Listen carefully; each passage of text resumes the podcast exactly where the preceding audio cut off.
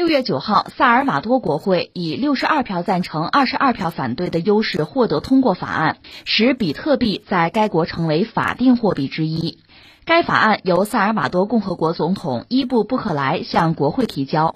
法案称，该法案的目的是将比特币作为不受限制的法定货币进行监管，让比特币具有自由权利，并在任何交易中都不受限制。并且具有公共或私人、自然人或法人所拥有的任何所有权。此外，布克莱表示，这项举措并不意味着萨尔瓦多去美元化，美元和比特币都是法定货币。在全球范围内，比特币并不受大部分国家地区欢迎。它不受任何人控制，非中央银行发行的特性使它天然无法获得政府的认可，而且各国央行也在研发自己的数字货币。将比特币作为法定货币，听起来有些天方夜谭，但在总统伊布·布克莱的推动下，萨尔瓦多成为了第一个吃螃蟹的国家。哎呀，这个新闻看了让人心里边忽悠忽悠的。那个老子有句话叫“治大国如烹小鲜”嘛，我们不是解释过吗？不是说做小菜容易，治大国不容易，烹小鲜很难的。那个火候掌握不好，它不就糊了吗？这叫烹小鲜嘛。那萨尔瓦多就拿这个比特币就做这个国家就就就法定货币用它了，这这不就糊了吗？我倒不是说呃比特币违不违法，咱不说这些东西，就说一条，比特币作为一种数字货币吧。当然，它存在的历史也有一段时间了啊。我们看比特币的新闻，最常看的是什么呀？又涨了，又跌了，它那个震荡的幅度特别大。马斯克今天说一句话，咵嚓，它就掉下来了；明天可能有什么事蹭又涨上去了。它这个变化、变动的幅度，让它和一个国家的主权货币，好像我觉得是格格不入的。一般说来，我们都希望币值稳定啊，你别没事找事儿，好不好？这就没事找事儿啊！你不碰它，不搭理它，它还变化呢。而且我们知道，这个比特币有很多所谓炒家，而且刚才我不是讲了吗？一些大人物啊，你像马斯克这样的一句话，比特币的币值就会发生很大的变化。你说你这个国家把宝压在他身上，这个东西你行吗？对吧？这确实让人产生特别大的困扰哈。但是居然萨尔瓦多就这么干了。当然，我觉得这里面有需要解释的几点。第一个就是说，先说萨尔瓦多，萨尔瓦多什么意思啊？救世主是这个西班牙语啊。萨尔瓦多算中美洲国家吧，这个也得算一个落后国家，比较穷吧。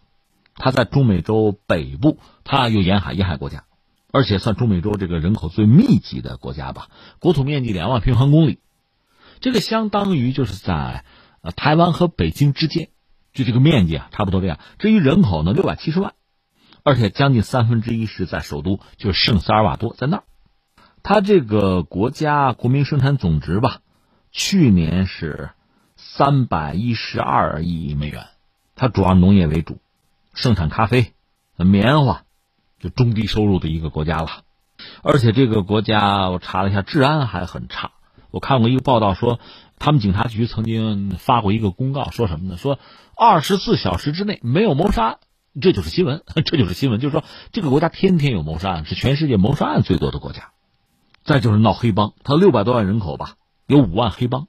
当然，这个国家最奇葩的还是它的就是货币体系吧。二零零一年的时候，当时萨尔瓦多的总统叫做 f o r e s 他领导的政府呢，搞了一个货币整合法，就是搞所谓美元化政策，就是我不要主权货币了，就用美元就行了，美元作为会计单位，而且开放欧元啊、日元啊这样的所谓强势货币的交易。从那时候开始嘛。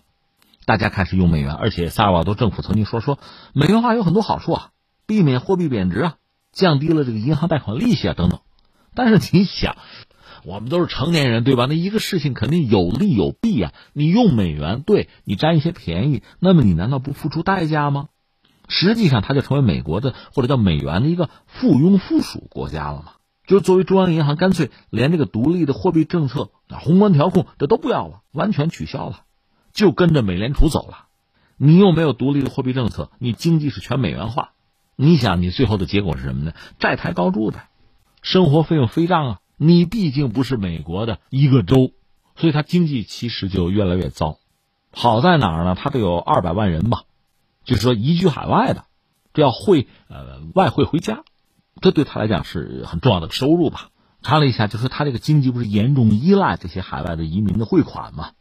移民汇款本国这个钱占到萨尔瓦多的国内生产总值能占到五分之一百分之二十啊这么大一个量。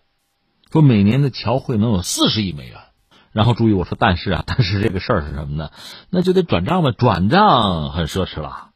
因为国际上转账一般得收百分之十以上的费用。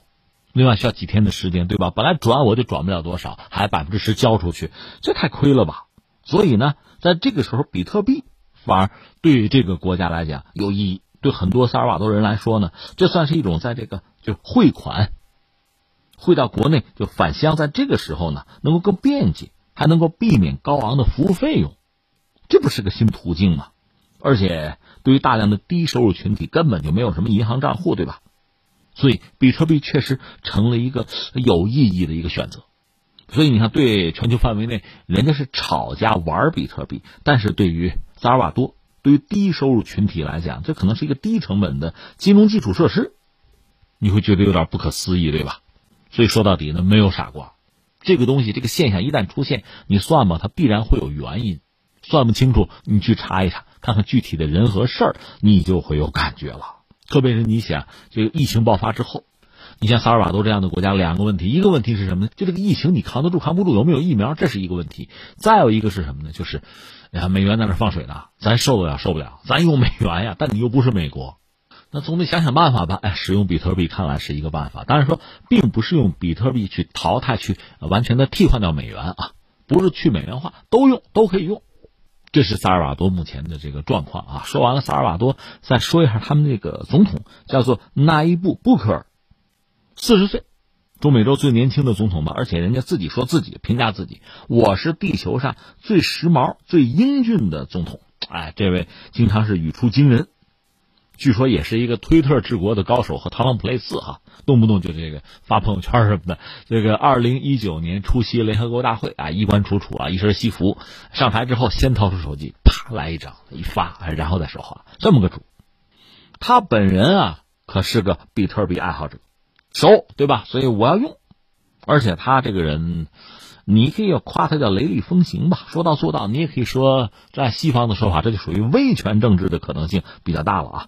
就是说，前不久是让国会要批一批贷款吧，怕人不批嘛，直接这个派武装部队进议会，拿枪逼着，对吧？那你敢不批嘛？那比特币也是这个道理。我说用那就得用，他就是二零一九年做的萨尔瓦多的总统，而且他和谁，特朗普关系还真不错。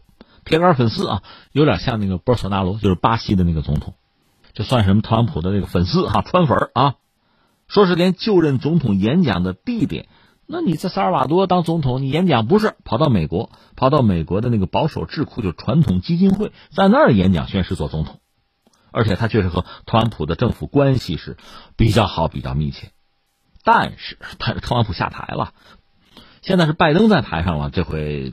就发生了很大的变化。这位布克尔呢当然也希望和美国继续保持一个好的关系吧。呃说二月份的时候就拜登遇到美国总统说我去一趟吧专门跑到美国到华盛顿说拜访一下吧。结果所有的就任何政府高官成员都没有见到吃了闭门羹。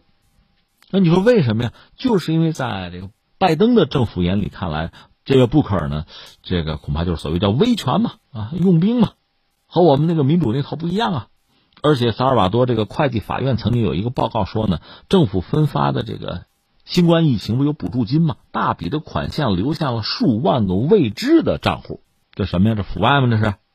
总之呢，现在拜登的这个政府和布克，那肯定是存在分歧，不像当年和特朗普那么亲了。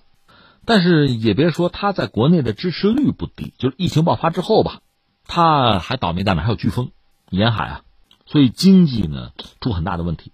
都萎缩了百分之九一百九十万人陷入贫困他一共六七百万人啊所以贫困率到了百分之三十公共债务激增到这个国内生产总值的百分之九十。但是我们说了不可本身支持率还不低甚至达到历史的一个峰值。所以你看他呢必须要赢得民众支持要讨好公众吧和黑帮都要合作而且给了比特币这个法定货币的地位这也是为了吸引加密货币的大佬是不是能够到我们这儿来投资？可能也有这个考量吧。哎呀，但是比特币作为一个国家的这个主权货币，就至少这么用啊，法币来用，这确实是一步险棋吧？啊，至少从我这个角度看，可能我保守谨慎啊，是一步险棋。最终在萨尔瓦多会出现一个什么样的局面？我想对很多国家、很多经济体来说，这毕竟也还是一个难得的标本，值得观察。